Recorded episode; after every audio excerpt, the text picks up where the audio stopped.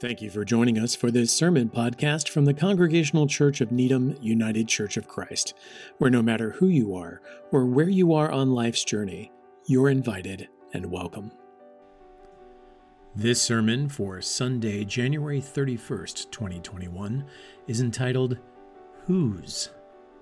It's a reflection on a reading from the Gospel according to Mark, chapter 1, verses 21 through 28. If you enjoy this podcast and would like to learn more about our open and affirming ministry at the Congregational Church of Needham, simply head over to our website, www.needhamucc.org. Thank you. Jesus and his disciples went to Capernaum, and when the Sabbath came, he entered the synagogue and taught there. Those gathered were astounded at his teaching for he taught them as one having authority and power, and not as the scribes and the other, other religious leaders did.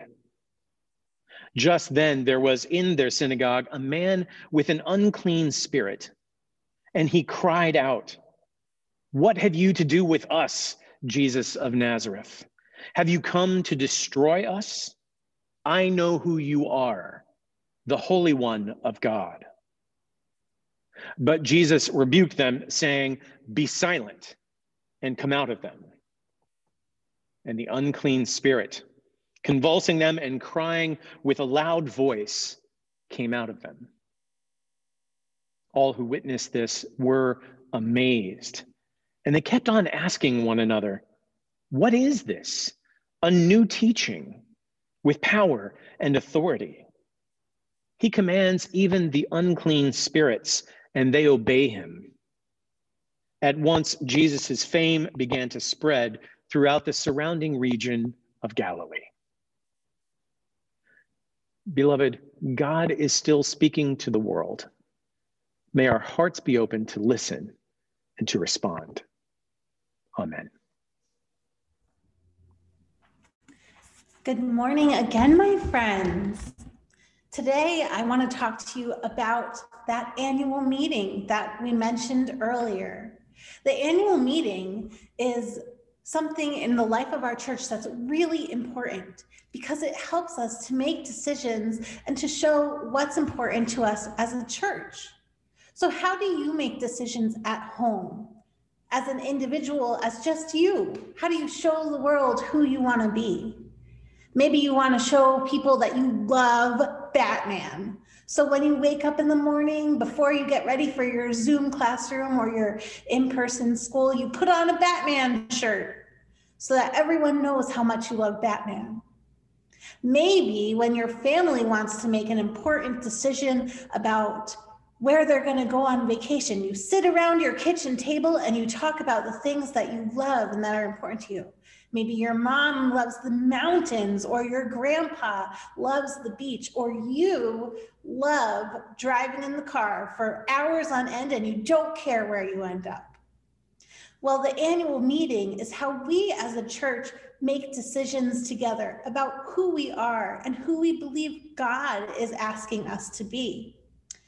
We, be, we start by reading this thing called the annual report, and this is all of the stuff that we've done in the last year that's important to us. So we learn about what our children and our youth are doing because you are important to us. We learn about what our music ministries have been doing because music fills our heart and helps us to worship God. We learn about the environmental ministry team and outreach and Guatemala and all these other ministries and groups that help us to be God's presence and love in the world. And we vote on brand new members to serve on those committees. We say, we believe that you can help us be our very best selves as a church. And so we vote new folks in to help guide us. And we vote on our budget. And that might sound like just plain old business, but how we spend our money shows what's important to us. So if we want to be, um, if we want to support our community, we'll put some of our money into outreach. If we want to make sure that our building is a warm and inviting place where uh, groups, when it's safe, where groups can can rent from us, groups like uh, we've had Girl Scout groups, we've had quilters come and, and build community that way. If we want to do that, we make sure that there's room in the budget in our line items for that. Um, for that.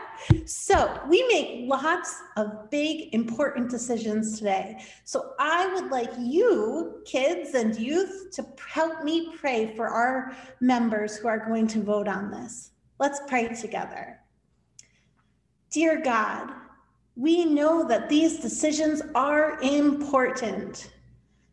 Please be with our church as they work together to show our community who, how you love, who we are, and who we want to be. Amen.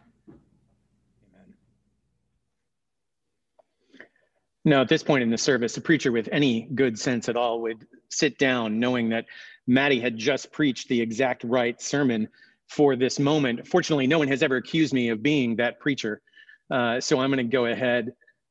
Mercifully, my message this morning is brief. Uh, but then in over 21 years in ministry, I've never heard of a preacher being chastised for too short a sermon, at least not in our church tradition.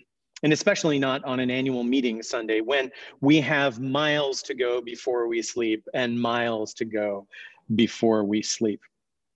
Still, as brief as it may be, I hope I will be able to give us all something to chew on through this annual meeting and in the days ahead, much as our brief reading from the Gospel according to Mark does. This passage from Mark chapter 1, verses 21 through 28 is the very first account in that gospel of Jesus's public ministry. Up to this point, he's been introduced being baptized by John in the River Jordan. He's fasted and prayed in the wilderness for 40 days. He's called his very first disciples. He's called Peter and Andrew, James and John. And he has begun to share the word of God that is in him, saying to anyone who would listen, The time is fulfilled, and the kingdom of God is come near. Repent and believe in the good news. Immediately, then, these next verses mark Jesus' first preaching engagement at a Sabbath service in the synagogue at Capernaum where we're told the congregation was intrigued by him, for he taught them as one having authority, one having power. That's the very same word in the original Greek text. And not, they said, as the scribes and the other religious leaders did.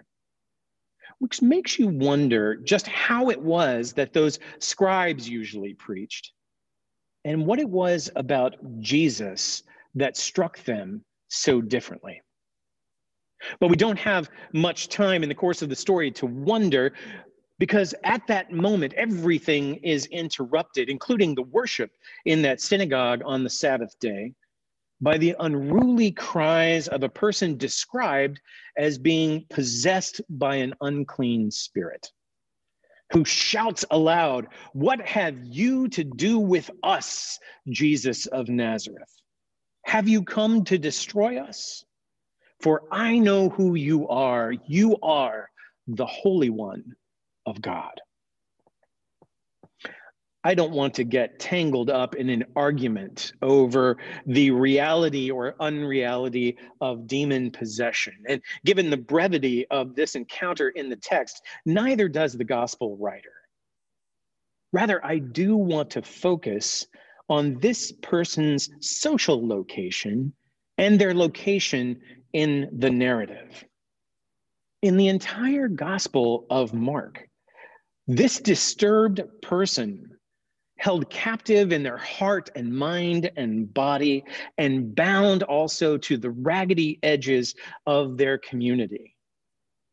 this person, nonetheless, is the very first person to recognize Jesus, or rather, to recognize what's happening in Jesus, who he is, and what he's about. You are the Holy One of God, come to break the foothold of evil in this world and destroy the power of sin and death forever which Jesus then does with a word. Be silent and come out of him. And they did. Which makes you wonder just what they saw in Jesus that led them to be not just astonished or astounded or amazed or even just merely amused like the crowd, but actually moved moved enough to move on and move out. What is it about Jesus, about his words? What is it about his presence, his power and evident purpose that causes them to recognize the hand of God at work and so be changed for good? And we, the church, gathered in Jesus' name some 2,000 years later. What about us? Would people recognize Jesus in us? Do we, in our daily lives as individuals and as a community of faith, do we bear any family resemblance to our founder? What do our neighbors think? What do strangers passing by on the street or reading an article in the newspaper or a, a, post on Facebook, what do they think when they see us, if they see us? After all, our building here on the corner of Great Plain and Linden bears a striking and unfortunate resemblance to the post office across the street. Same bricks, same architecture you got to wonder what people see if they see us. And the powers and principalities of this world, all the unclean spirits and systems of sin in which we are swimming, who do they believe we are? And whose do they believe we are? I don't have any answers for us today. That's one reason it's a particularly short sermon. But I do have a lot of questions. Not just questions for today, but questions that occur to me over and over, and I hope occur to you as well. And please hear me when I say these are meant as real, live, genuine inquiries, and in no way indictments of our life together. Because on this Sunday, when we gather for our annual congregational meeting and reflect on the year past and set our directions for the year ahead, questions are good. Questions are what we need, and not just any questions, but the right questions, without which even the best of answers, let's just say, are less than helpful. And for us, as a church, few questions could be more important than the question that hangs over the entire Gospel of Mark from this point forward. The question Jesus will eventually put directly to his disciples Who do you say that I am? Who do you say that I am? And what do you believe I'm about. I wonder if we were to poll our neighbors in Needham and the surrounding communities and even online, who would they say we are? Who do they say we are? How do we show them who we are and what we believe? Now, I know all of us are good mainline Protestant believers who have internalized Matthew's injunction against praying aloud like the Pharisees do, and all of us instead simply go into our closets and close the door and pray in secret to our Father who sees in secret. But looking at the example of Jesus, part of this has got to be public. If a tree falls in the forest and there's no one there, to, to see it and to hear it. Does it actually fall? If a church stands on the corner of Great Plain and Linden and no one sees the work of God, the hand of God, and the call to justice, peace, and compassion of the Holy Spirit pouring forth from us, are we really a church? Who would our neighbors say that we are? Who would our neighbors say that we are? And more importantly, given the context of this particular story, do the unclean spirits abroad in our world today, the spirit of the possessions that possess us, the spirits of unclean power, not holy power as of God, but power that seeks to dominate and diminish and drive down, power that seems only to pile up and cast others off? Would people see the power of God for liberation, for justice, for peace? Would they see that alive and active in us today? Do we bear the face of Jesus to our neighbors, to strangers? to those in need. Do the powers and principalities of this world, like this unclean spirit in the story in Mark today, do they see the God in us and tremble, not because of who we are, but because of how we are willing to let God work in us and through us, not simply to make things nice and easy and gentle, but to rock the boat, to right the boat, to turn the world that is already inside out, right side up again. To make sure that those who are deemed lowest and least are first in line for the good things that they have been denied, while those who have been over satisfied learn to live with less? Again, no answers here today, but so many questions. And I hope they are the questions, not the questions that keep you up at night, but the questions that allow you to sleep at night. To know that you are engaged with this one who comes among us and speaks and lives, whose own life, not just his words, are the lesson for us, the model for us.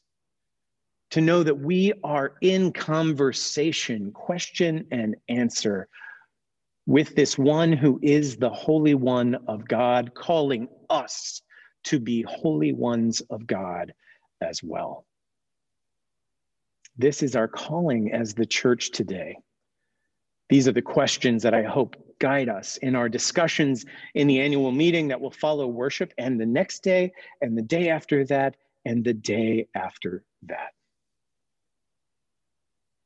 Who do we say that Jesus is? When the world looks at us, who do they say we are and whose? And so, friends, if you've heard the word of God in these questions today, remember to give all honor and glory to our one God, Creator, Christ, and Holy Spirit. Amen.